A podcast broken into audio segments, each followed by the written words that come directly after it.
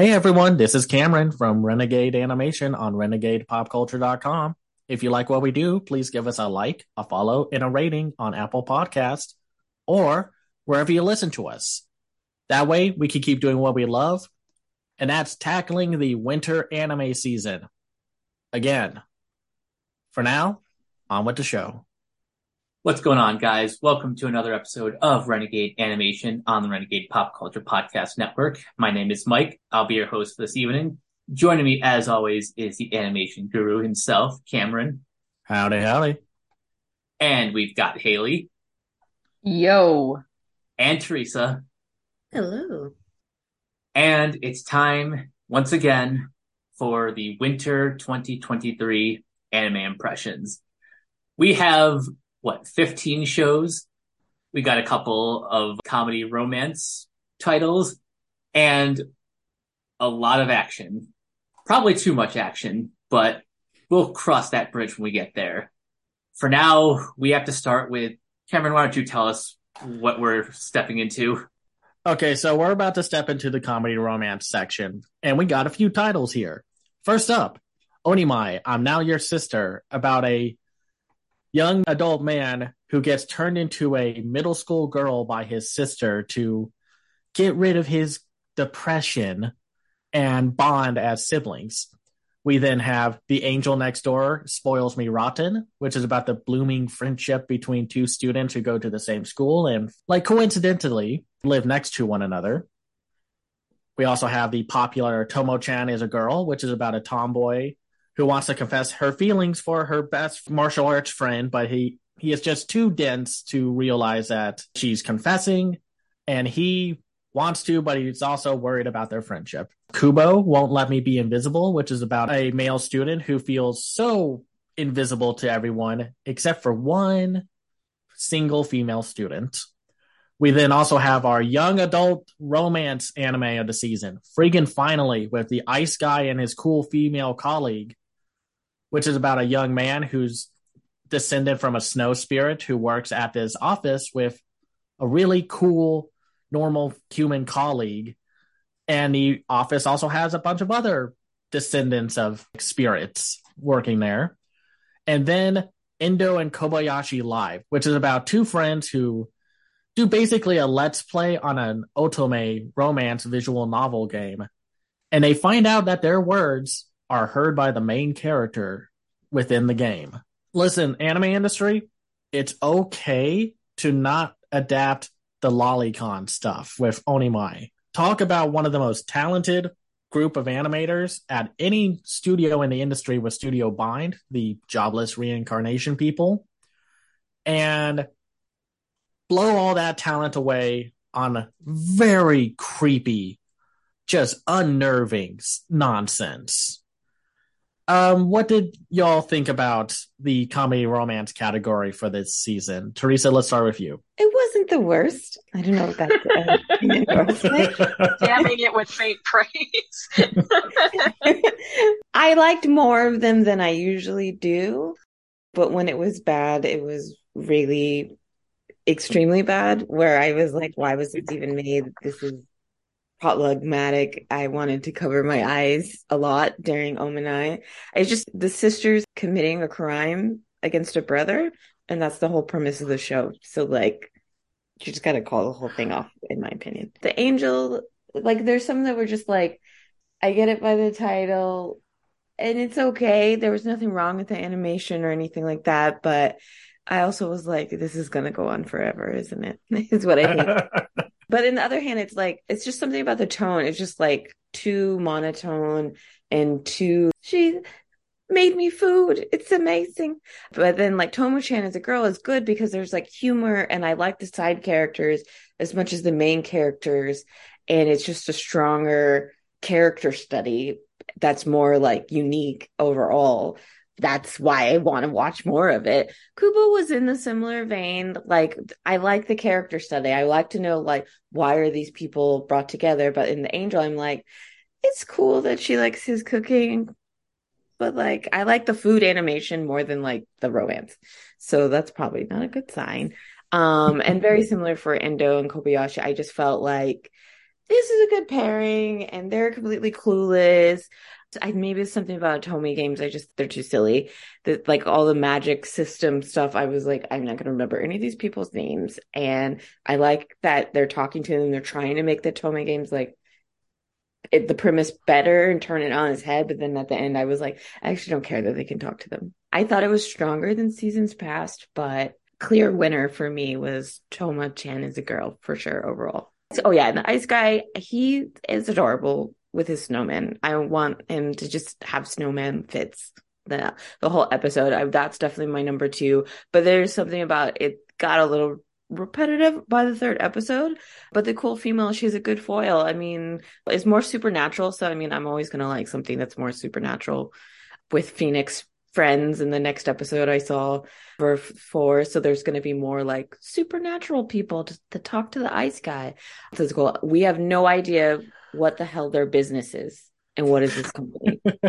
I know it shouldn't We're matter. trying. But going to retreat. What what are they even good at at work? Like I have no idea. We were trying so hard to figure this out, Teresa and I. Like in the Yeah, we- retreat episode, we're like, "There's a graph, there's a graph," and you can't read the graph, so you're like, "Damn it!" business.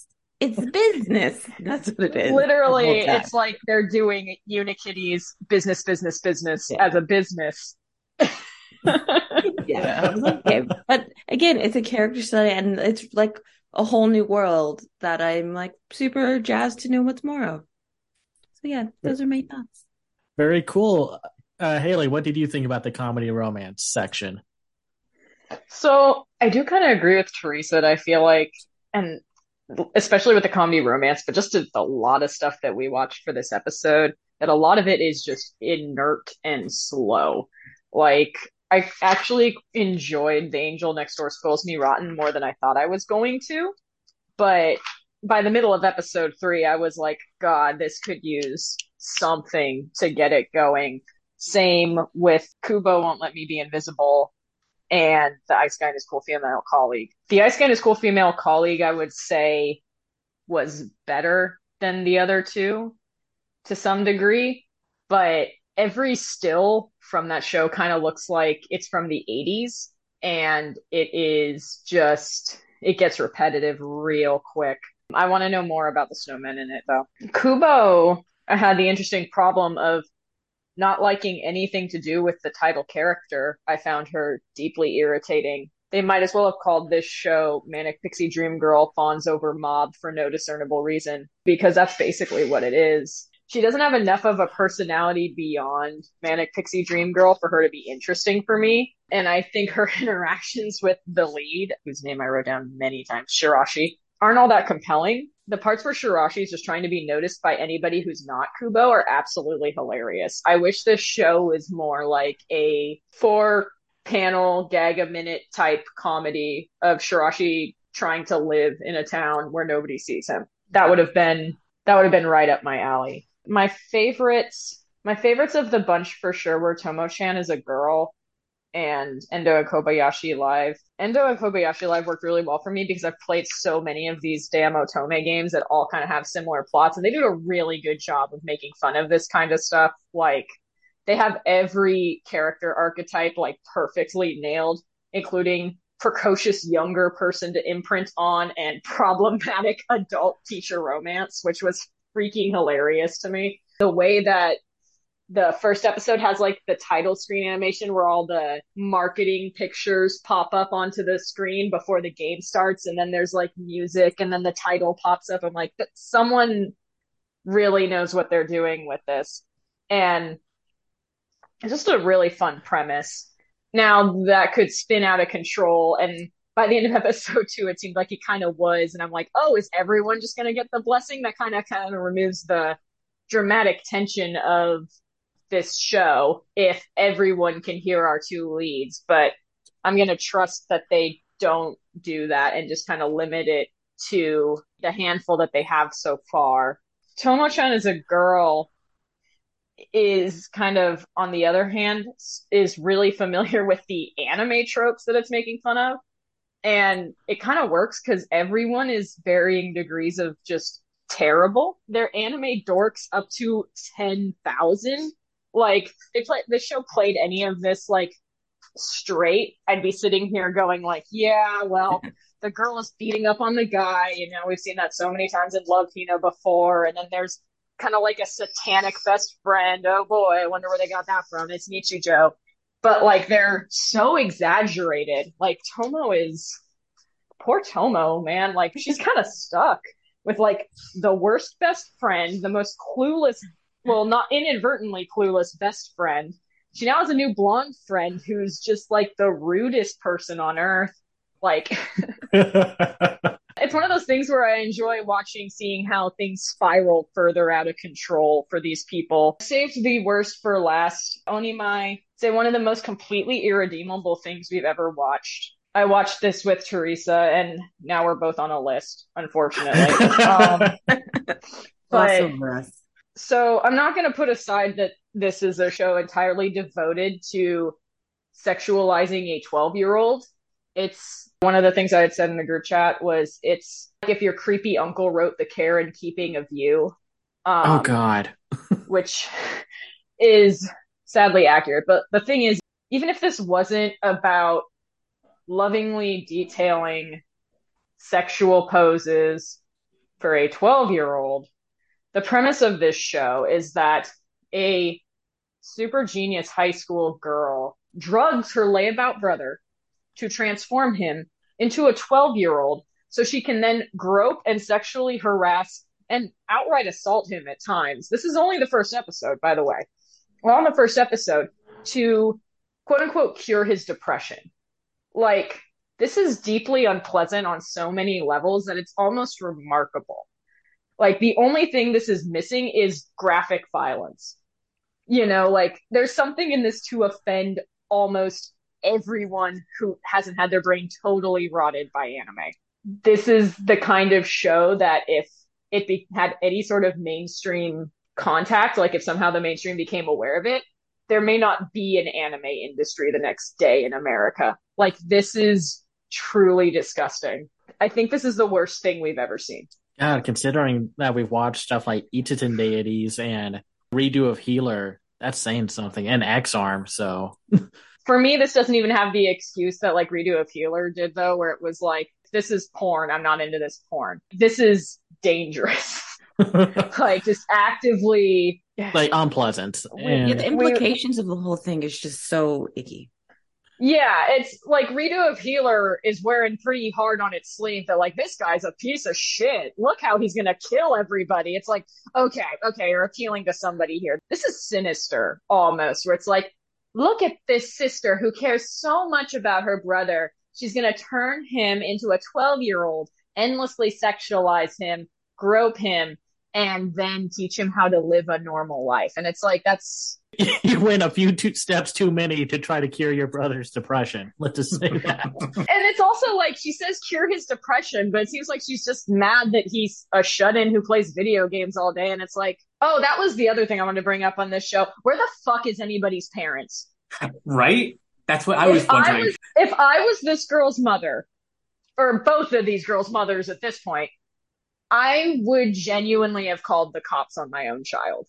Like that, I would have been like, my daughter's irredeemable. She drugged my son, turned him into a 12 year old, and is now parading him around in like skimpy bras and sheer clingy dresses. Like this is, she cannot be helped. She needs to go to prison. They're probably, the parents are probably like way off, like right at the end of like where the camera is, but the camera is like always positioned like they're off screen. So the wild thing is every other show this season where I would be like, where the hell are the parents? The parents are there and they actually play into the plot. Parents show up in Angel Next Door Spoils Me Rotten. The male lead's mom is a piece of shit. Tomo-chan is a girl. The parents are very involved. Kubo won't let me be invisible. Shiraishi's mom can see him. Ice Guy, they're adults. Endo and Kobayashi, most of it takes place at school, so we'll see the parents eventually, I'm sure. Like, the one show where I would have been like, I want to know what the hell these parents are thinking. They're not here.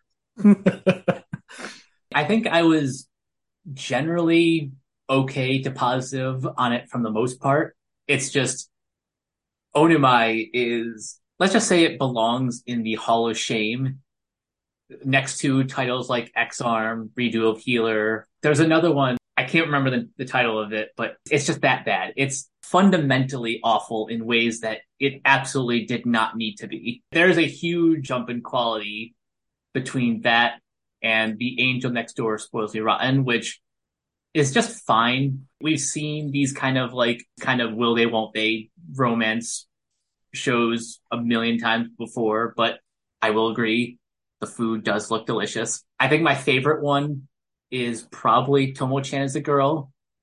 And I say that as someone who watched the dub and the dub is amazing. I love all the characters. I think what's her name? Uh, Carol, who was introduced in episode two. She brings like all of the chaos and the show only gets better from there. And then Kubo won't let me be invisible is it's pretty good. It's not quite as good as like some of the other shows from the last couple years, like Komi Can't Communicate, Don't Tease Me. Uh, Nagatoro. yeah, that's the one. It's like genuinely wish that had more. This had the kind of spice that Nagatoro does, but that's so subjective. So this is like like the mild version of that, and probably would have been better if it had a little bit more momentum. I still enjoyed it. Um, fine. Kind of like what you said, Cameron, in your tutorial. It should not feel this refreshing that we get one rom com with actual adults. And yes, it is kind of funny that where they work is so nondescript, but I also kind of get that it has nothing to do with the plot. It's just a setting for these characters to interact in. Even during the retreat, there's no clue of what exactly they do. But it's fine because you're just there to watch the characters interact. And it is kind of cute to see our lead get all worked up over like everything. The biggest surprise of this genre was Endo and Kobayashi live, which I feel works on like at least three different levels. If you like Otome games, then this is like a, a nice send up that genre of, of storytelling. But if you don't like them, then it is kind of fun to watch these two, especially Endo, who has like no interest in these whatsoever, actually start to influence the events that are happening in the game. And then like the actual story of the game could have been compelling without the real world. I think overall, kind of surprised by like the comedy romance stuff. I wish we had a little bit more of like the Tomo Chans, something that's like genuinely good throughout its first three episodes. But I'm happy that there's only one that I like actually hated. Onimai does not get better as time goes on. There's like false sense of like progression in the second episode where it's like, okay, they're kind of toning down the fan service. Like, well, that's what you think at first. And it's like, okay, it's about the siblings bonding again. And I would be down for that kind of show. We've had anime where it's about siblings who reconnect and grow like a stronger familial connection. You don't need all the lolicon stuff. And before anyone tries to freaking say it's not lolicon, the poses, the immense amount of detail that they put our main character on, like with the outfits that they are trying on. she's fucking It's- drawn prepubescently.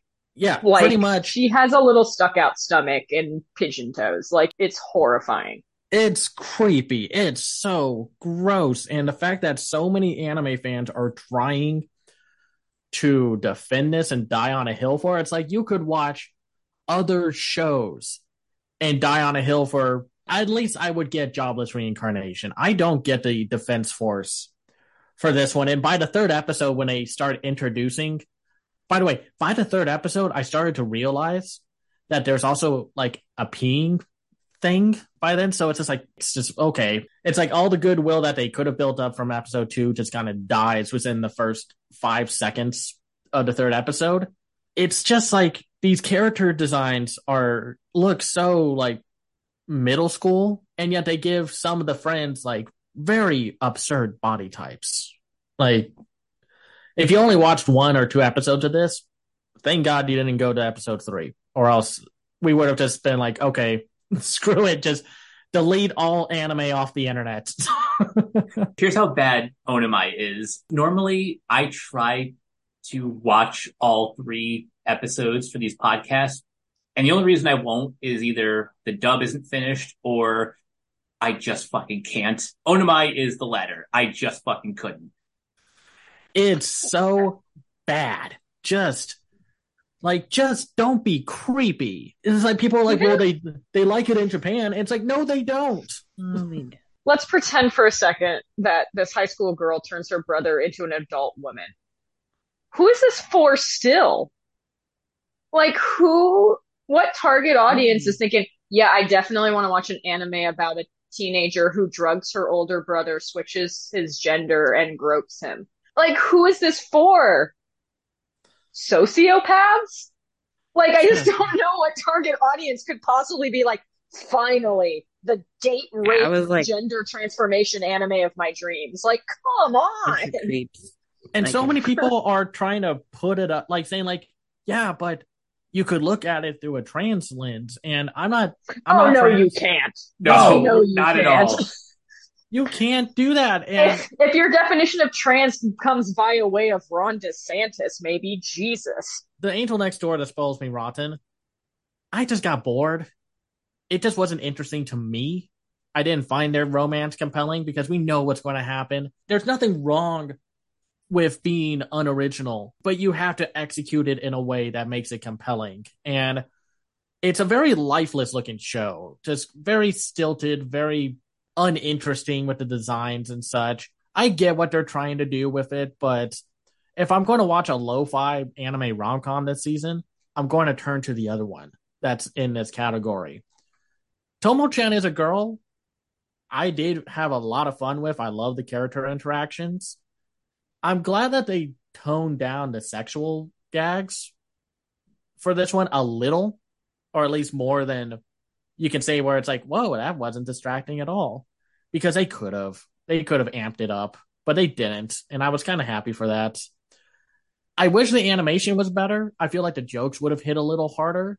But I do love the third wheel friend who is just like, God made me live through another day on this planet, I'm going to make it everyone's problem. That is exactly her goal in life. She's going to make every day everyone else's problem. And I love that she started bonding with Carol too. That just seems like they're gonna rob a bank together or something. I would love to see that. And I love Yeah. Carol where where she's just like, "Hi, hey, hello, everyone. Oh, are you the bad guy? Well, I must kill you. Ha! I'm joking. Bye." And it's just everyone is just like, "What the hell just happened?" I blinked for a second and I have no idea what happened. Kubo won't let me be invisible. It's like we're getting all these Komi can't communicate style shows because Komi can't communicate like is like one of the most popular manga right now. And I thought it was cute. Yeah, I think the male leads antics are a little more interesting if like just by himself. And yeah, Kubo doesn't really have too much of a personality to differentiate herself. I did get a kick out of the joke where she's like, if it makes you feel better, I don't know the answer to the next one. And the teacher's just like, all right, Kubo, why don't you answer this next one? Which it was like one of the few times where her trolling antics towards the lead gets her in hot water. It's very cute. I wish there was a little more to it, but I think Pine Jam did a very solid job making this cute show look good and vibrant. The manga's simplistic art style works really well. It's like simplistic art styles seem to gel more with me, I guess. That's why I like Science Saru and oh, what was that one that Studio Wit does? Uh, Ranking of Kings. I wish there was more of that because it gives anime like this a more distinct look. I loved the Ice Guy and his cool female colleague because I love anime like Wotakoi, which is like to me my young adult rom com, the king of that kind of show. And I like how he's not the only one there who has mystical descendants and such. And I kind of like the metaphorical and literal sense of his ice powers.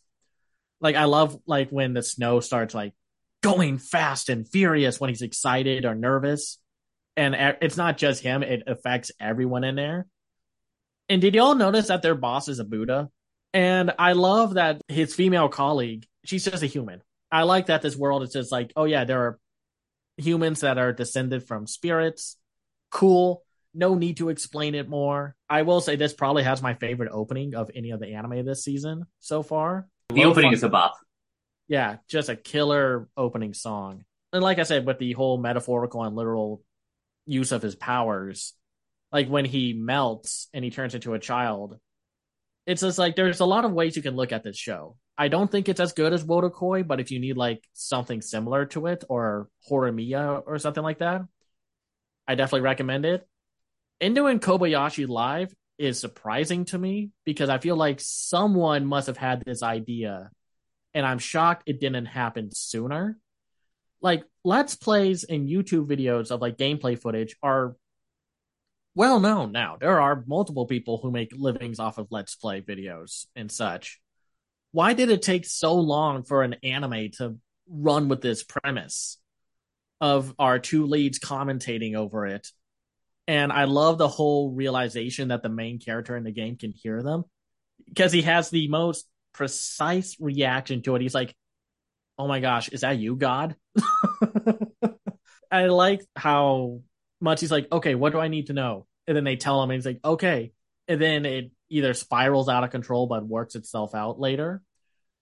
And by the third episode, I like that they're starting to build upon the actual human characters. Because I do think for this to work, like if you're going to be making fun of or observing let's plays, you got to make the human characters interesting. And I like that we're diving a little bit into the male's past with his baseball injury and why his he's friends with this one girl and like it's just very cool and it's very creative and I'm not laughing at all times, but I am consistently charmed by it and I hope that the show works. And to be clear, like the uh, the worrying of like the blessing and such, they don't continue that into the third episode. So they're not like gonna make everything like oh amazing and such. They're having to take. They're starting to have to get strategic about it because they realize that there's no like save state, you know, other gaming lingo and stuff like that where whatever decisions they do when playing the game are permanent. That's the part I think makes this more interesting. The fact that they can't like start over or anything. Like the game has kind of just become like its own little world. Exactly. Yeah, so I think the comedy romance is maybe a B minus just because it's dragged all the way down by Onimai. There's just no getting around it. I really wish there was just people not defending Onimai. I don't get it. So I think my favorite was Endo and Kobayashi and the ice guy and his cool female colleague. Now for action, I had to be kind of like pick and choose with this one because the action adventure and the fantasy isekai categories were abundant this season and I had to pick and choose what I considered fantasy, what did I what I considered isekai, and what is action. So it's not perfect. Don't get on my case about it because at one point you realize, oh, fantasy, action, isekai are all g- going to blend together in one way or another. First up, we have the Ice Blade Sorcerer Shall Rule the World, which is about a normal student who goes to a magic school and then it turns out that he actually has powers. Who could have seen that coming? then we have Spy Classroom, which is about a group of girls who were quote unquote rejects from their academies as they team up to take on missions. Ayakashi Triangle is the a story about the budding romance relationship between a ninja who takes care of Ayakashi and his childhood friend who wants to communicate and bond and not get them killed. And after an incident, it gender flips the ninja lead into a girl. And okay, we'll get into that. The reincarnation of the strongest exorcist in another world is about a Japanese exorcist who gets reborn into, in a more medieval European setting, only for the twist to be is his parents think he's powerless, magicless, but he's just carrying the spirits and magic from his past life and the past country into here. So it it just works differently than the magic system here, or like in the main setting. Ningen Fushin, or Adventurers Who Don't Believe in Humanity Will Save the World, is about a ragtag team of rejected adventurers who find common ground with one another and decide to form a party. Reborn to Master the Blade, from Hero King to Extraordinary Squire. Yeah, it's an isekai about a king who passes away but yearns to be reborn so he can become a knight instead of, you know, a king and turns into a of course a cute anime girl because, you know, you can't turn into like an armadillo or a tomato in another life or something like that. Do not will I was reborn as a tomato in another world into this world, okay? and then Giant Beasts of Ars is a original anime. It's a co-production between Asahi Productions and HIDIVE about a world where the land is constantly ravaged by giant monsters and it's up to people called paladins with their clerics to take care of them. We have Handyman Saito in Another World, which is a well, it's an isekai about a workman or you know handyman who gets transported to a fantasy world and is basically the thief of this one random ragtag group of adventurers. And then we have Trigun Stampede, the reimagining of the classic 90s manga and anime series with a gorgeous animation by Studio Orange about a mysterious young man named Vash the Stampede who is considered one of the biggest threats on this desert Mad Max world. And the mysteries that revolve around him and a mysterious entity who is his brother. Yeah, I had to put in a few isekais here because if we did this next episode, it would be like its own episode. Uh kind of hit and miss here with this one. I, I feel like action anime is more hit and miss than any other genre. Teresa, what did you think about some of these shows? Yeah, I think that's fair to say that action is pretty hit or miss. Just some of the premises don't work. I would say my least favorite, oh, well, I'll say my favorite is Trigun. I love the original. I love the art and just re envision of everything. Is exactly what I want from action anime of like, I need a little mystery. I obviously need lots of action and I want to know what happens next. And that's exactly why I watched it first and it, it did not disappoint. Ayakashi, it should be fine until the gender swap. And then I'm like, what the hell is this now? Um, because I thought the cat demon was like funny and cute, but also evil. I was like, yes, I like this. I'm on board. And then it just goes in weird thighs and weird boobs and groping yourself using the cat to cover up the nudity. And it all just goes wrong. So, so wrong. Like if they took all of that out, I like these characters. I like the story. I just, I'm like, when it's like naked time or boob time, I'm like, why? Why are we going here? Because it has a good premise of two characters who like each other, kind of have a it's a physical conflict, and you know they have to figure it out, and you know they show their backstories, and I think that's great. It's just the execution is too pervy for me, but you know if that's your bag, okay, but it's not mine. A surprising one would be Reborn to the Master Blade. There's still some every little bit of boob stuff, but overall, I like the political plot. I like like now it's a woman kicking ass. Like a kid from the start is is amazing. Um, with this isekai, it's an, an isekai I can finally get on board with, and I liked you know where it left off um in the third episode. So I still don't understand all these runes. There's a little like world logic that takes a little bit. I think it's worth watching. It's one I would recommend. Besides Trigun, my favorite would be the Giant Beast of Ars. I love the animation. Again, it's a whole new world. This magic system that takes a paladin and a cleric together to defeat monsters. Like, who doesn't love that? People kicking monster ass. That's what I want to see in my action. Like, if you like Pacific Rim, things like that, I feel like you could get on board with the show. I like all the side characters. I even like the monsters, like the designs. Like, look like elephants. They look like hogs. This is really interesting. I want to see what happens next. Um, and then the ones that are either just okay or very boring. I feel like it's the padding curse of they just have to put out more anime. So I guess this premise is fine. The Ningen Fushin, I like this premise, but it's odd they've kind of thrown their whole lives for some of these. And then the whole priest story, backstory, I was like, what is this? Why? They're just to believe this one girl with no proof. And then I was just like, they just have to move the plot along. But I love the dragon girl story, and she's a great character. So you know, I might keep watching it, but I feel like the tone is a little bit off and it's trying to work itself out. And the tone went real far down when they did the pre story and it was kind of hard to circle back. But in the third episode, you know, it was a little bit stronger. Spy Classroom, I feel like they're trying to age up the girls because they're like about to graduate. So they're not child assassins, they're like teenager, young adult assassins. So that's cool. I like spies.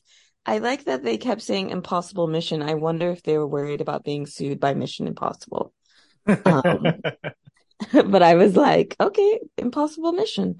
That's one way of saying it. I like the setup of the world. I mean, it is very like, I tricked you. You thought I was going along with it? No, I wasn't. So it got a little repetitive, but it was it was all right. My least favorite is the Ice Blade Sorcerer after Ayakashi because I literally fell asleep twice. And I was like, I don't care about anything that's happening in the show. And it's very repetitive in the message of like, commoners can do things too. And then actually he's he's the spy and he's, you know, got a secret and he's gonna but I was like, I actually don't care about accuracy. I'd rather be asleep right now. So take the for you. The dub was good, drawn well, but the plot itself, I was like, I just don't care how this works out. Um, but that maybe that's my personal taste. The strongest exorcist, same vibe. He should not be the main character. The girl should be the main character. The setup was kind of strong about, you know, a pupil coming to get the master and then he's reincarnated. But the the family he's born into, the entire family sucks. Like worst dad wouldn't let him learn, wants to keep his son down. Then he has to blow up like I don't even remember what that monster was, the biggest thing ever and save a town. He's like, I guess you could learn magic. I mean, you must have some talent. I'm like, what is with this dude? And then his brother is just a psychopath. And I'm like, you know what? I don't know if I need this. It was okay drawing well. I was not as impressed with that monster drawing and that monster design though, but overall when it again it, when it's strong it's really strong handyman Saito i liked i thought that was finally an interesting isekai that I want to get behind. I did not understand the random characters that were brought in. If it all comes together, please, please tell us, Mike and Cameron. But I was like, I can't keep watching to figure out if all these little side vignettes actually make sense. But when it's the handyman and the funny wizard that reminds me of the wizard from Faraway Paladin, I really liked it. Um, I love the elf girl. I mean, the, the main strong characters were good, but the side characters kept confusing. I was like, where are the other people? Why are we talking about these other things? So I don't know. It was meandering for me. Teresa, how is anyone in the Ice Blade Sorcerer supposed to know that the person is normal and that it's okay to be normal if they don't shove it in your face every five seconds? That like... one, that one guy is psychotic. He's just like, he's like the jock from Revenge of the Nerds. Yeah. He's just like yeah. normal. How dare you be normal? I hate normal people. Or like Gaston from Beauty and the Beast. He's like the jerk guy, but I'm just like, you aren't even that talented. Why? Like, why don't you focus on yourself? Make yourself better. they need a dynamic, I guess. No. Haley, what did you think about the action category?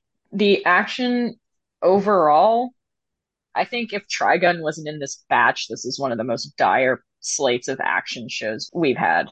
I will caveat this with I did not get time to get to the giant beasts of Ars, which does sound like something right up my alley. Um, I was saving it for last for that reason, but then just did not end up with enough time to watch it before this. But everything that remains was either actively boring me or actively irritating me. And I'm going to start with Spy Classroom because I would say that was worse than the one that I stopped watching one episode in, which was that Exorcist one. These titles, yeah. by the way. This, the reincarnation of the strongest exorcist in another world was just excruciatingly boring. Like, I, it wasn't actively offensive. You've seen this before a billion times. And I think I was annoyed because when I started Exorcist in Another World, it looked like it might actually not be an isekai set in a vaguely fantasy European setting. I was like, oh, an isekai set in like a fantastical Japan. Fantastic. And then he's immediately reincarnated into a fantasy European world. And I was just like, God damn it. even when the bar is literally rolling along the floor, you can't even clear it. But, you know, if you need a sleep aid, uh, Strongest Exorcist in Another World would probably work. But I genuinely found Spy Classroom to be just bereft of quality. I was calling it Spy X Reader in my notes because it genuinely feels like someone's like retrofitted Aizawa from My Hero Academia slash self insert fanfic that they publish on Wattpad. It's a mess. Like this is just a full on mess. It assumes you've never seen Gunslinger Girl and or Assassination Classroom and or Spy X Family because it's basically just elements of all three of those series smashed together with none of the nuance or hooks of those three series. None of these girls seem to have names. Half of them look exactly the same. I got through, I think, two episodes of this before I was like, okay, I'm I'm pretty done. I thought it was really hilarious that the the lead girl's big plan to get her teacher to respect her to me was to poison him in a boat where no one would see him. Somehow use that as leverage to convince him to disband their group of spies, which they think is being used as sacrificial pawns.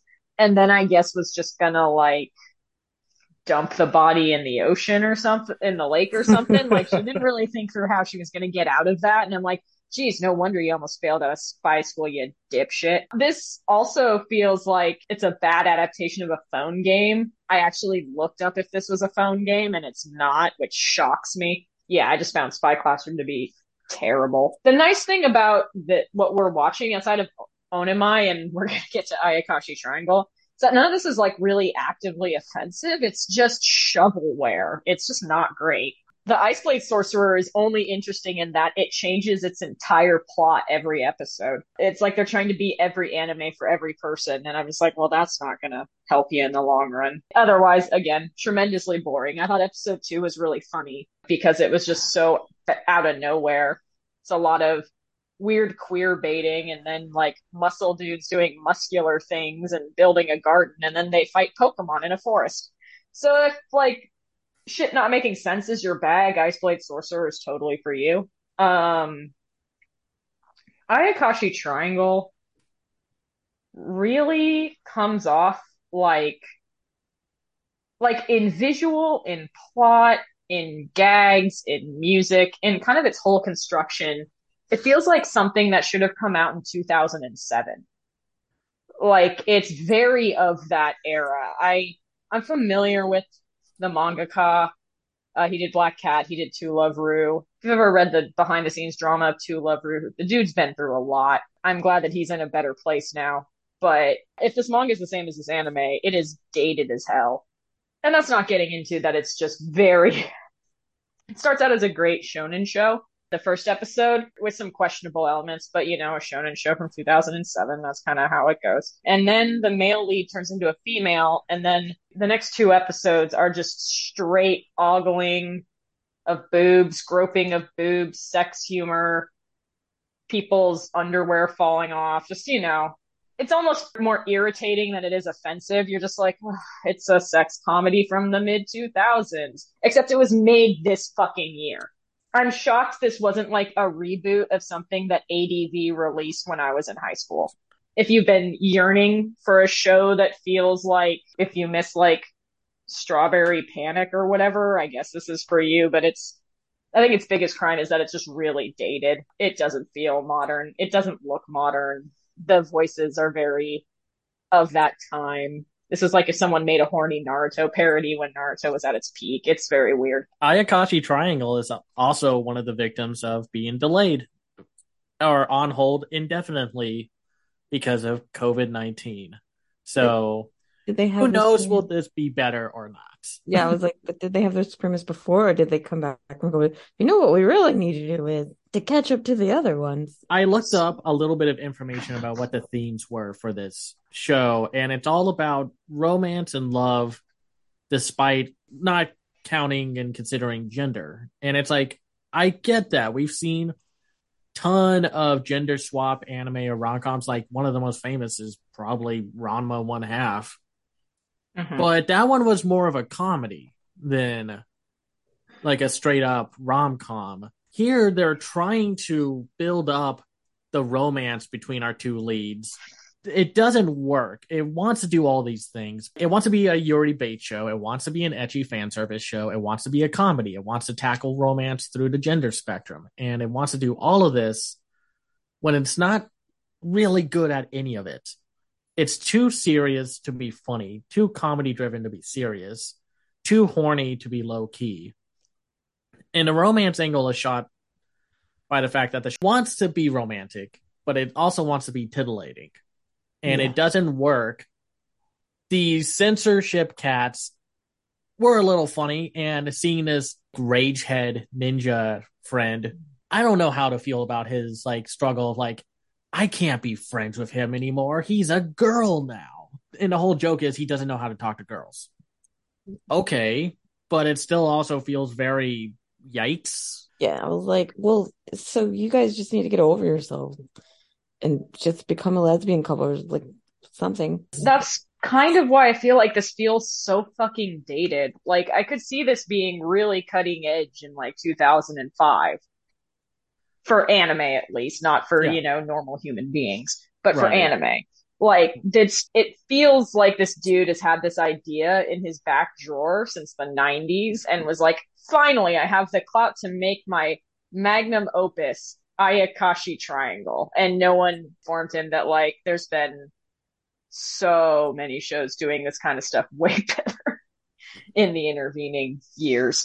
Right. What did you not like about Ningen Fushin? So, again, for starters, the show is just fucking boring. It's amazing how few of these shows have any kind of compelling pacing or design, like in setting up their plots. Like, I was just kind of shocked. Like, usually when we're going through the average stuff, at least it just kind of like goes by and you're like, well, it was fine. It was boilerplate. This was staggeringly boring as well.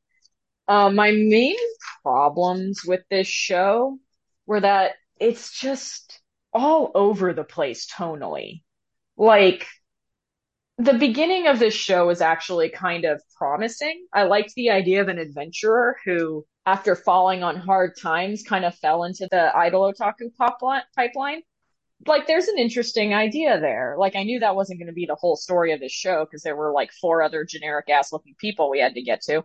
But that's something. That's something unique, you know? And that's something that I feel like is true to life. I feel like a lot of people, just from my experiences in like the K-pop fandom and stuff, a lot of times people do get into idols and and groups like that when not suffering so much, but like they're feeling lonely, they feel disconnected. There's a huge ready-made community for you, a huge sense of commitment and a something to give your life meaning. And I was like, oh, that would be an interesting plot. And then we go straight into him trying to find an adventurer's party. I'm like, ooh, maybe he'll find more idol fans. Well, that doesn't work. And then he ends up in a bar with like three randos who have completely different stories. And then we like never touch on this idol shit again. And I'm like, uh, okay. Again, maybe if that's an intro, that's fine. But then the thing we go into is girl with the big ass hat. Her hat has its own gravitational pull. this is like the worst character design I think of the series, even more so than like the more obviously sexualized ones, because I'm just like that hat just cannot stay on your little bean size head, girl. Like, what the fuck is this? And she's got a big ass hat. It sets up two things. One, that flashbacks are not properly set up. It took me a while to figure out when we were flashing back to anything. And she has her own kind of sob story where she was a student at a school that got into a scandal where it seemed like students were bribing teachers for grades. Uh, so she left the school while trying to find a job, fell into gambling debt, and then, you know, kind of squandered away her fortune.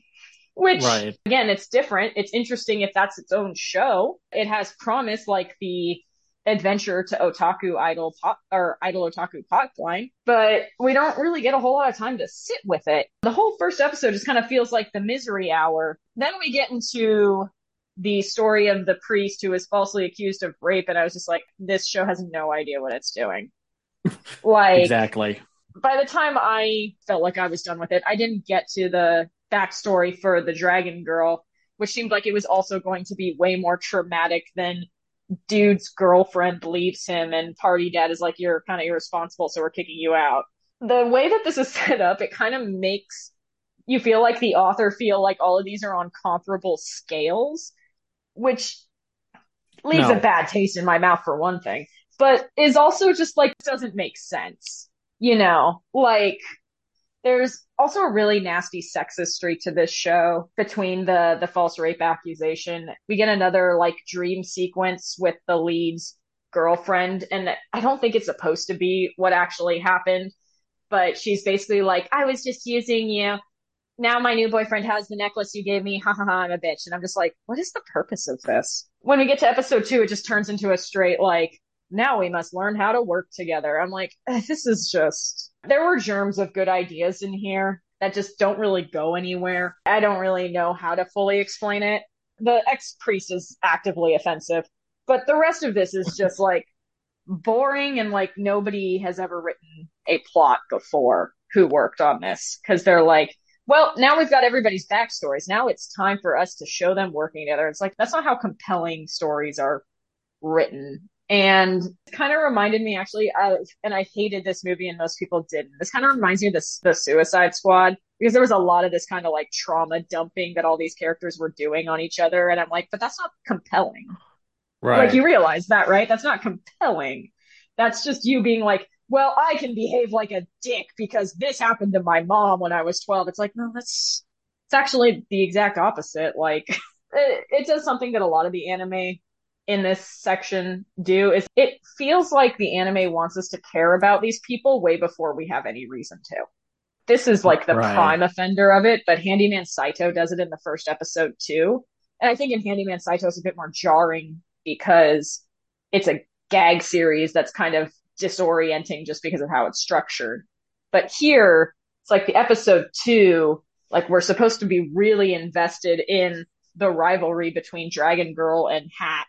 And I'm like, I just, I'm not. I don't know these characters because Dragon Girl, we don't have the trauma backstory for yet. And Hat, we only know that she's an ex gambling addict, and that doesn't seem to really inform her personality either. I did not expect to talk this much about this show because overall, I think it's just average. Like, I just can't imagine anyone being entertained by it because it's so boring. But like, it's it just really doesn't work. Moving moving on because we got all there's quite a few of these. I think I've I'm trying to Yeah. figure out which ones I haven't talked Uh, about. Reborn. I talked about Ice Blade. I talked about Reborn. I have nothing to say about Reincarnated, uh, The Strongest Exorcist, because that was terrible. Reborn to Master of the Blade was, I would say, outside of Trigun Stampede, the best of these.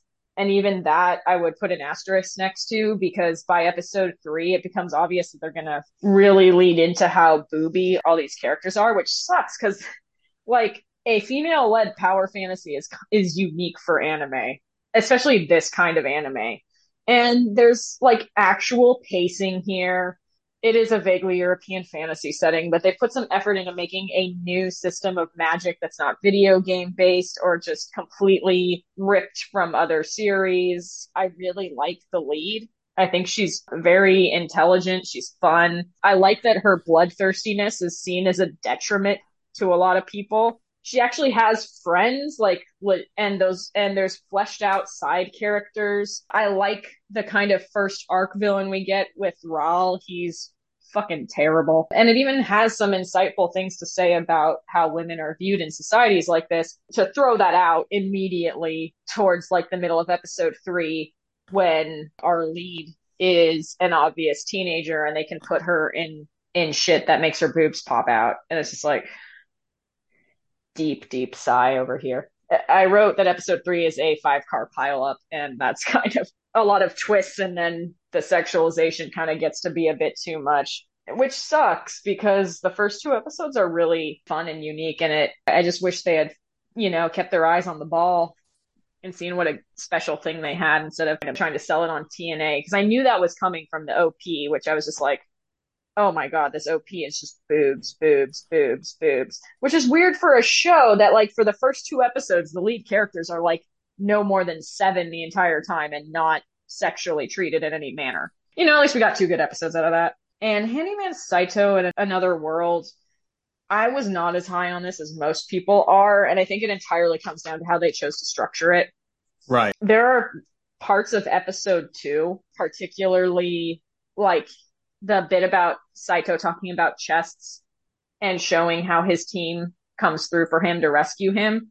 I think would have been much better placed in episode one. I also agree with Teresa that the side stories that don't involve the handyman and his party are the worst parts of this, especially the one in episode two with the like priest girl who seems to be sexually obsessed with wounds. I was like, this is completely unnecessary.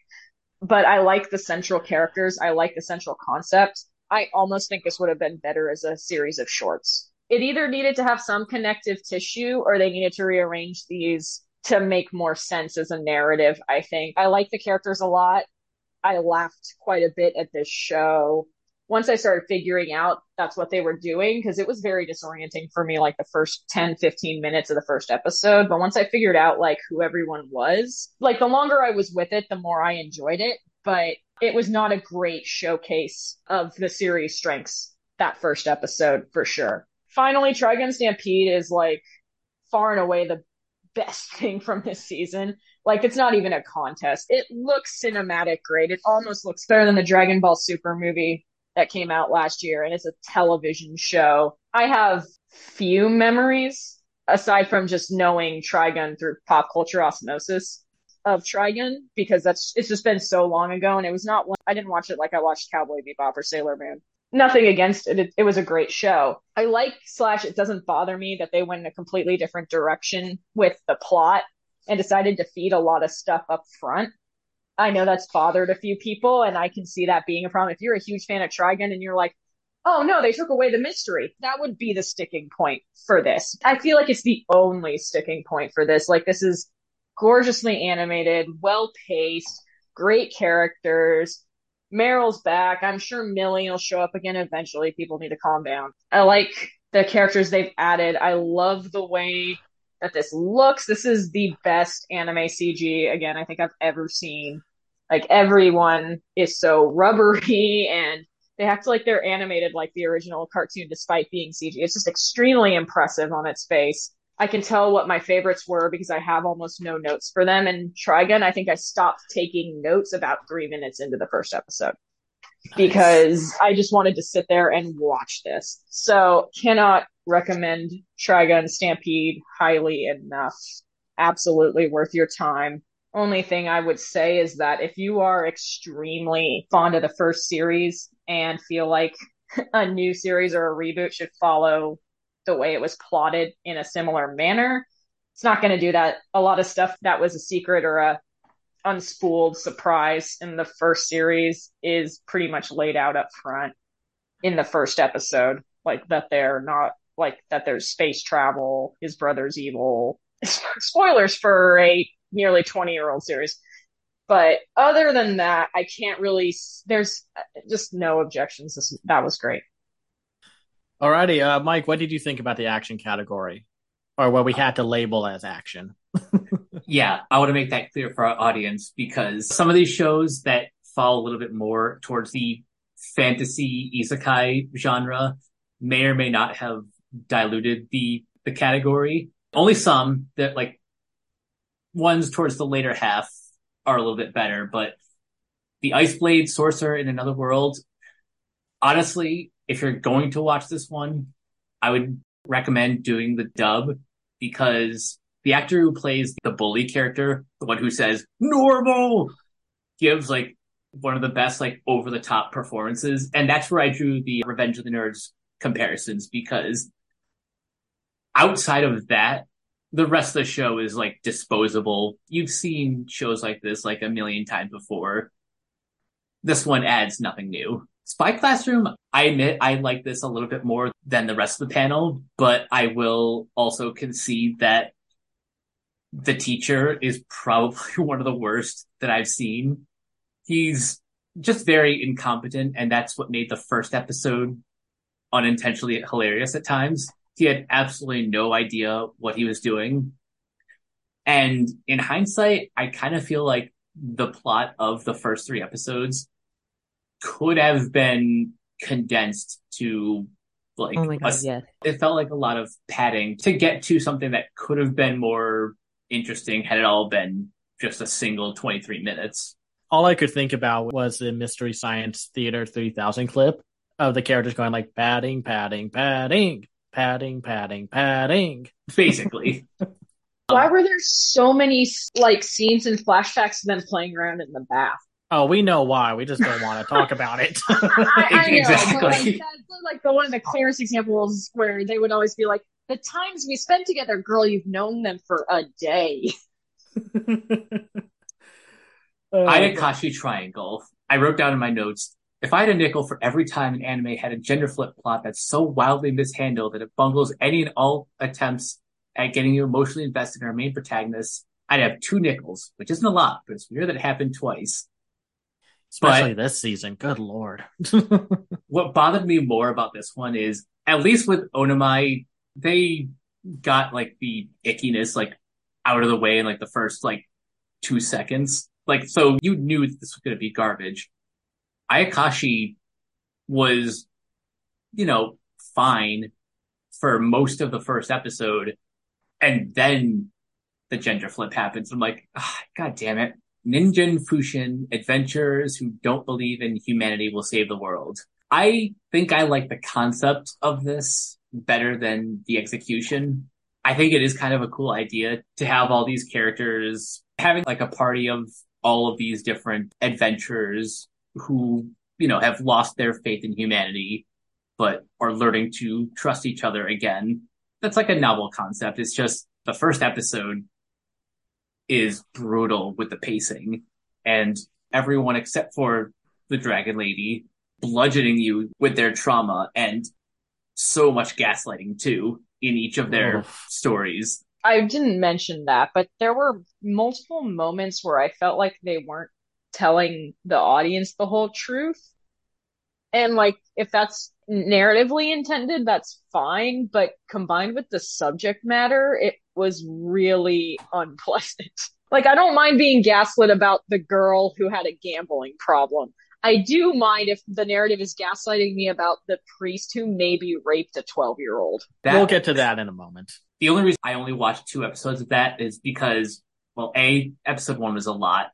And two, there's only two episodes of the dub. So that's only as far as I went. The reincarnation of the strongest exorcist in other worlds. It's kind of no different than any other boring isekai, but again, just like Iceblade, there's one character who is just like the absolute worst for no reason other than you don't have magic or your mom was a, a hostess or whatever. So I'm going to be mean to you forever. And then he gets his ass kicked and I cheered. Reborn to Master the Blade from Hero King to Extraordinary Squire. I think out of all the isekai slash fantasy that we kind of shoved into the genre, this one is, I'd say the second best. At least it tries to do something a little bit more interesting with its protagonist. I described Inglis as pretty much a female Goku in terms of like her bloodlust and just generally wanting to become the very best. I like the first two episodes more than episode three because it does kind of, as Haley said, devolve into boobs. But at least in the first two episodes, it does try to be a little bit more progressive in terms of its gender politics. But then episode three just kind of shows its hand. I do like most of the characters. I guess the main villain is another example of one of those petty assholes who is petty for petty reasons. The one I had the most fun with is Giant Beast of Ars because just A, it's original, and I'll always stick up for great original anime that we get any season. But also, I just really like the world that they created and all of the various creature designs are a lot of fun. And then just the interaction between our main characters. Like these are characters you actively want to root for. I'm just fascinated to see where the story goes. Handyman Saito in Another World.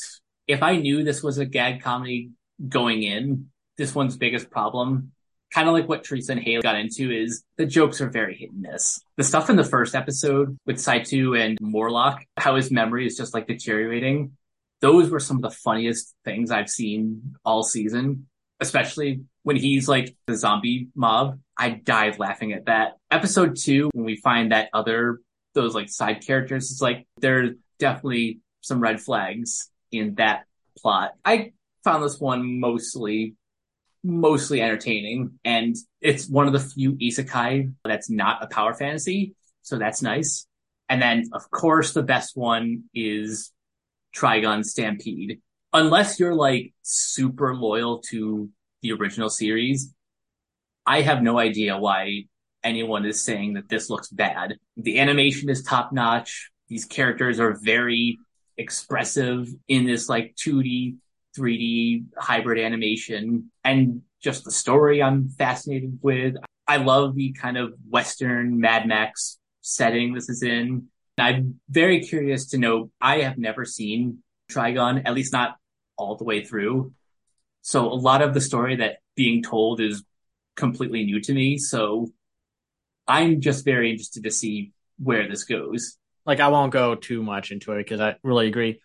The Ice Blade Sorcerer shall rule the world and the strongest exorcist or the reincarnation of the strongest exorcist. I'll get those out of the way first. They are basically like the same kind of anime like the strongest sage with the weakest crest or the greatest demon lord reincarnated as a nobody.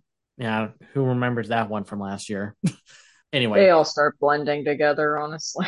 they really do, and it doesn't help that they all look so cheap. When I don't blame the animators, animation industry is in ruins right now. It's like I'm blaming the source material. These are not interesting stories, and by the third episode, they try to add something in for the male lead to kind of explain his backstory about who he is. But I don't care. The second episode has all that queer baiting at first, it wild and un- unpredictable. And I would forgive this show if it was all about that club with the muscular men. It would be like a, a fantasy version of Cromartie High School. Oh, that would have been fun. And that sounds like a gag that they would do, kind of like how they did in the last episode of Cromartie High School, where they did a female version. And then they're like, now back to ordinary Cromartie High School. The main characters aren't interesting. The female leads aren't interesting. The little blue haired psychopath is just the worst for no reason. And by the end of the third episode, he's like, I'm going to burn down a forest because this guy humiliated me. And it's just like, boy, I don't like these characters. Reincarnation of the strongest exorcist, I will say, it had that one little element about having a different magic system to use that was interesting. I would have thought the show was going to go into that.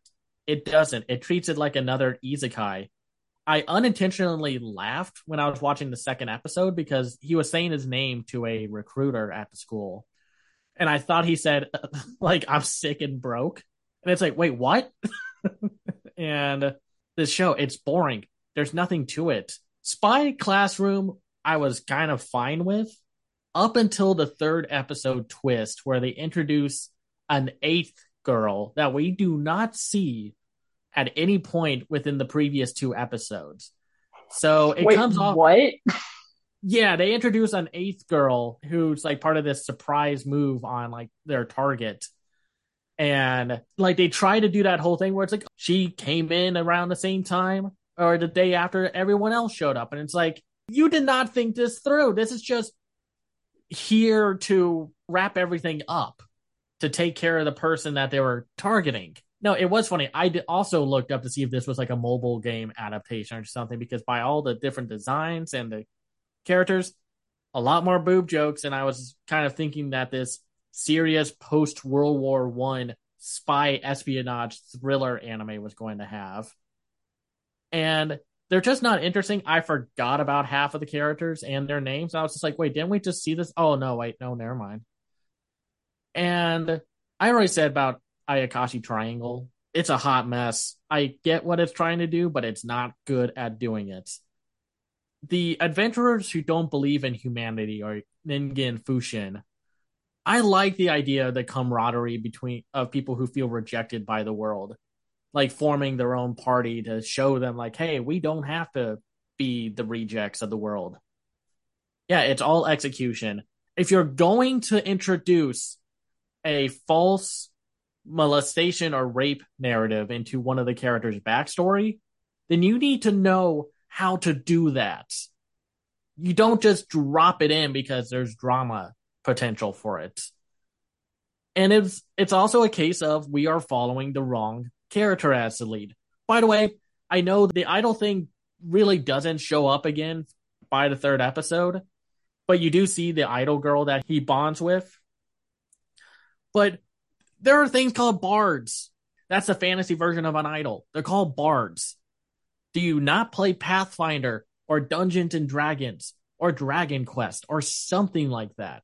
That bugs me so much when these stupid fantasy shows do not commit to their fantasy setting. They have to throw in streaming or idol stuff. And it's just like when they don't do that to anything else in the show, it's distracting as hell to me when they do that the dragon girl was pretty much the best character and her backstory was the least absurd. She was like used as the tank, the scapegoat to her previous party that she thought was going to be the savior of the world party.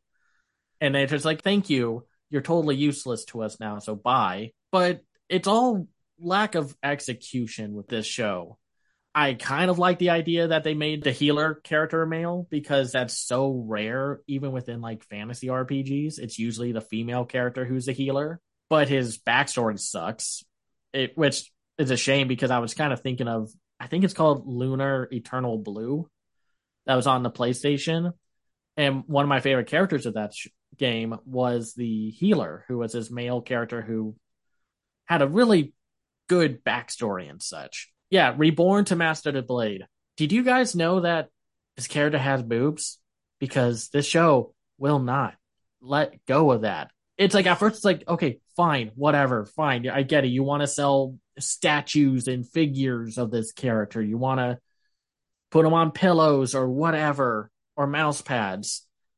And it really does clash with the overarching political tone of the world it's really interesting when it's just focusing on focusing on that. And then the third episode's just like, hey audience, do you know how hot the lead is? I don't think you do, so let me point it out. We're gonna make sure you know how hot she is. It's absurd how they keep doing it. And the fourth episode is really solid and really interesting. It adds another layer to the political tension that's in this show, but it keeps derailing itself for fan service. And like, why can't these people just wear armor? Is there just a reason why they can't wear armor, or is armor not going to look good on a statue that they're going to sell in stores and such? And it also sucks that there's a way better isekai that does this whole show better, just way better. We'll talk about it next time, but golly, I feel bad because like I don't hate this show. I kind of like it. I just wish it was more serious. And Giant Beast of Ars feels like one of those mid to late 90s PlayStation 1 RPGs that we never got, just without being a video game adaptation and all the nonsense that comes with that. Has a really cool pseudo Attack on Titan world without all the yikes that Attack on Titan had going on with its plot. It has a bunch of likable characters. The action animation's really good. I like our lead and the party that he starts to build with all the individual characters, it's a really fleshed out world. And they don't like take time to expound upon it and such. It's just you get it within the first few minutes of seeing the world, the characters, the combat, the threats. Just really cool show. I definitely think it's one of the best of the season so far. And yeah, I agree about Handyman Saito.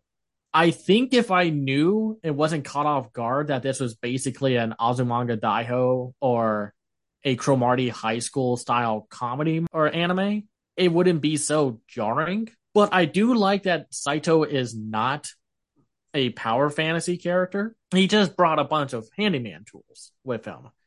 That doesn't make him, I'm going to be the savior of the world and such. And it's funny because then they're like, when he cuts a wire from this one trap, he cut through dwarven steel like it was nothing. And it's just like, yeah, I got a pair of those in my parents' garage. like, I think that's funny. And I actually do like the side characters just because of the, the flipping of the tropes for at least right now. Like the dwarf is a spellcaster when they're usually played like the barbarian or the fighter character. I mean, even the Dragon Age an- animated series couldn't avoid that trap. And I like the confused old wizard. I think a lot of his gags are the best. I like the knight girl, but I do think she becomes exploited a little too much by the third episode because then they do that one trap where it's like, oh no, it's a legendary creature. It's the slime that only eats metal. So of course it falls on to the one female character who's wearing metal in the main party. Of course. And it's just like, okay, fine.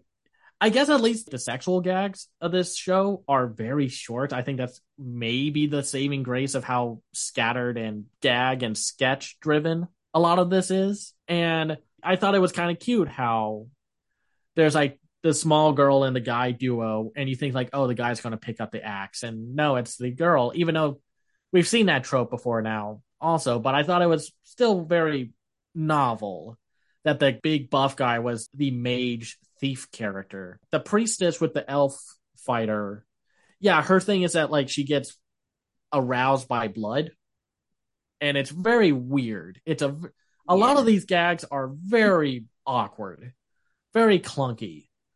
And that sucks because when it has a really good joke, it's really funny. Like when they make the heroes party in the third episode, they're just like, oh, yeah, he's not really all that interesting, but he's good looking. Let's do the sword and the stone gag where it's all set up and like there's a claw at the bottom of the sword. When he gets up there, you just release the blade and then with the female spellcaster character in the heroes party, her stats were not all that interesting, but they're like, well, she's cute though. So let's just throw her in. And then the priest character. Oh my gosh. I love the nepotism joke that comes with him. Cause he's just like, he's not really good looking and he's, his stats aren't anything special. And then the trio of old guys that are talking about making the heroes party. It's like, yeah, well, that's my nephew. And then they're like, well, he's super smart. There's some really cool stuff. I think it needs a better story that connects everything, but I enjoy it more than I think uh, this panel does. But I get it because it sets itself up to be just another isekai thing, but it's really jarring when it's more jokes and comedy driven and such. Trigun Stampede is the best. I don't know why people bet against Studio Orange. They do Beastars. They did Land of the Lustrous. They did the CGI for that Netflix Godzilla anime series. Why do y'all keep thinking that they're going to land with a dud sooner or later? It's frustrating. And also, why hasn't Studio Orange made a movie yet? You think that with the super detailed animation that they put into these characters, that you would think it would be a movie, but it's not. It's just movie grade quality CGI animation put into a TV show, and they're somehow making it work. Mostly because I think Studio Orange is one of the few studios that gets to do whatever they want, or they get projects that they take at their own time, like KyoAni. They can do whatever they want. Probably one of the few studios that do things at their own pace. Yeah, sure. The mystery's gone you've had 25 years to watch the show. It's readily available on Crunchyroll. You can watch the original right now. Anybody well, can watch it. Yeah. So if that's really why you're going to be upset about it, you need to find a new criticism because I dismiss that criticism. I don't think that's a good one to have. And it's not like the original anime actually followed through on the manga and plus, if this was more loyal to the original source material, y'all would complain about that. Anime fans in general would complain about them pulling a Full Metal Alchemist Brotherhood, which is getting to be a really tired debate too of like, oh, the original Full Metal is better. No, it's Brotherhood. And it's just like, just like whatever you like. Like, good lord, people. But I also do like that the dub brings back Johnny Yong Bosch. Like, I just Yes. think he, he's real. Like, that was really nice. I do think this show would have gotten a lot more hate if they did not bring back Johnny Yong Bosch. He just has that much goodwill with the character, and I love that first fight when the military guy pulls out a rocket launcher and it's going to rain missiles, and he's like Vash is going to shoot the missiles, and he realizes he has no bullets, so he's scattering around like, for the love of God, someone giving me a bullet, just any bullet or just one that fits into this gun, please. And everyone's just like, no, we're mm-hmm. bailing. Bye. And Wolfwood, they bring him back. He comes into the fourth episode. He is delightful. And yes, they do kind of reveal his backstory and his special weapon, the you know, the big cross. But again, you've had 25 years to read the manga. It's readily available right now, just like the show. So don't come at me about like this thing ruining the mystery for everything. Who cares? I, I've seen so many articles being like, Trigun Stampede ruins another surprise. And it's just like, this is basically an entirely re- from the ground up reimagining of the franchise. Not to mention that again, this show is 20 to 25 years old. It's not a surprise anymore. I mean, I get it. There was that point in early on in like the internet age where there were some movies and shows you kept the twist secret. That was your John Carpenter's The Thing, Cabin in the Woods, From Dusk Till Dawn. You don't talk about the second half of that movie before you sit down and watch it. And there needs to be better media criticism than, oh, this is not just like the original show. Because there are worse th- things going on in the anime industry right now, like that stupid Studio Wit Netflix anime short that uses AI to do background work way to bring that short up right when Trigun Stampede is running to show just how terrible that CGI looked for that short. Just go watch Trigun, man. Just watch it. It's so good. But watch both shows. They're great. That third episode of when you finally see how big of a threat Vash's brother is, it's scary. Absolutely terrifying. And I love so many lines like when everyone else is crying and Vash is smiling and Meryl is like, Why aren't you crying? It's like you're a monster. And he's just like, I don't deserve to cry. And it's just like like on an emotional level that hit me. Because I absolutely get where he's coming from. And again, Studio Orange, they're the masters of CGI animation. I wish other studios were getting as good as them, but Studio Orange is putting in that extra effort to make the CGI not look clunky. That is it for this batch of episodes because next time we'll be talking about the fantasy isekai section as messy as that's going to be and the other category which is just a bunch of shows that did not have enough to make for their own category.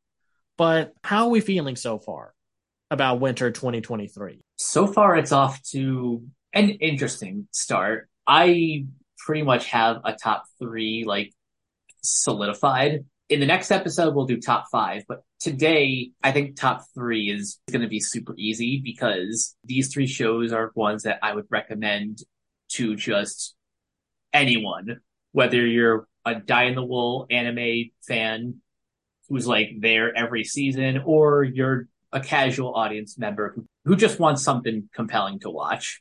And I'll reveal those in a second. But Haley, overall, your thoughts on winter 2023 so far? Uh, I feel like just so far it's just kind of boring, honestly. Trigun's a lot of fun. Endo and Kobayashi Live is fun. There's a couple other ones that are fun, but like almost everything outside of Trigun and Kobayashi and weird moments in Ice Blade Sorcerer just feel really devoid of life and very slow. So I'm hoping that maybe it's just the way we structured the episodes and the next podcast will have a lot more stuff that feels like vibrant and like there's something behind it. But overall, this was, I won't say this is the sloggiest slog we've ever had to go through because summer is always a pain and is just always like the worst for this kind of stuff. This is a pretty when I said that action was a pretty dire batch, I think overall this is actually a pretty dire batch of stuff. I'd recommend Trigun without reservations and a couple other things with like an asterisk next to them, but I'm not super enthusiastic about anything outside of Trigun. Right. Teresa, what did you think? Yeah, I was trying to think about other winter seasons, and I think some of them have been stronger, but some of them also have been worse. So I think in general, everything was mostly watchable. Honestly, even I'm not problematic, but I could watch it. It looked good. Like, you know what I mean? Like, I wasn't like, I'm gonna die if I keep watching another episode about almost any of these. So in that way, I think it's a slight improvement in terms of like the state of the season anime. I am hoping the other categories will just like bring it home and make it stronger though. Um, and yeah, definitely like Trigun, Giant Beast, Ars, and I know it's hard with that, but I would not have to go with Tomo-chan as a girl. Those are my three. And I just really think it comes down to stronger writing overall and just something more interesting. And I think winter has it has promise of that, but it still has the same problem that all the other seasons have is I feel like they're just trying to get something out the door and they haven't quite thought some of it through or they're just trying to go for what, you know, fan service and I personally pr- prefer anime that tries to go outside the box and be a little creative. Yeah, I will say I think it was just how we formatted this episode because the next one has a few bad ones, but it's mostly pretty solid stuff. Especially when we get to Kaina of the Great Snow Sea, the Fire Hunter, the magical revolution of the reincarnated princess and the genius young lady. That one was just one of the best of the winter season so far. And of course, Buddy Daddies will be in the next one. And campfire cooking in another world with my absurd skill is probably Mappa's most charming show, which is interesting to say because it's Mappa. Yeah, if I had to pick a th- three, I would choose Trigun Stampede, Giant Beast of Ars, and Endo and Kobayashi Live. Honorable mention going to the Ice Guy and his cool female colleague, and Tomo Chan is a girl. So my top three are Trigun, Endo and Kobayashi, and probably Tomo Chan is a girl. With honorable mentions going to Giant Beast of Ars and the Ice Guy and, and his cool female colleague. Uh, Haley, what would you choose? Even if you had to put an asterisk next to them. Yeah, so Trigun is the top, and I would say I think everyone's been pretty consistent. I think my next two would be Endo and Kobayashi, and then Tomo Chan as a girl. Alrighty. So next time we'll be talking about the other anime from this mm-hmm. winter season. So we'll see y'all next time. All right. Until then, Haley, where can everyone find you online? Do not find me. I am unfindable. I, like the guy from Kubo, won't let me be invisible. Cannot even open doors. I am so invisible. No, I'm kidding. But uh, you can always shout at me in the Renegade Pop Culture Facebook group if you have very strong feelings on girls in spy classrooms or whatnot. And Teresa, where can everyone find you? Uh, you can find me on most social platforms at Teresa Electro. And yeah, if you have opinions, let me know. And Cameron, where can everyone find you? You can find me on Twitter at Cam's Eye View. I also have a Hive account in the same name. I have a website called camseyeview.biz where I review animated films and shows from around the world called The Other Side of Animation. I also have a Patreon at patreon.com slash camseyeview. That's where you can find me. And you guys can find me on Twitter and Hive at Captain K42. You can check out my quick thoughts on letterboxd.com slash Coach K42. And you can follow Renegade Pop Culture on Facebook and Twitter at Ren Pop Culture. You can also find us on YouTube, on Podchaser, on the Banana Meter. Listen to all of our podcasts on Anchor, Spotify, Apple Podcasts, etc. And last but not least, everything can be found at renegadepopculture.com. Need an escape? So do we. That'll do it for this episode of Renegade Animation. We will catch you guys later. Peace out.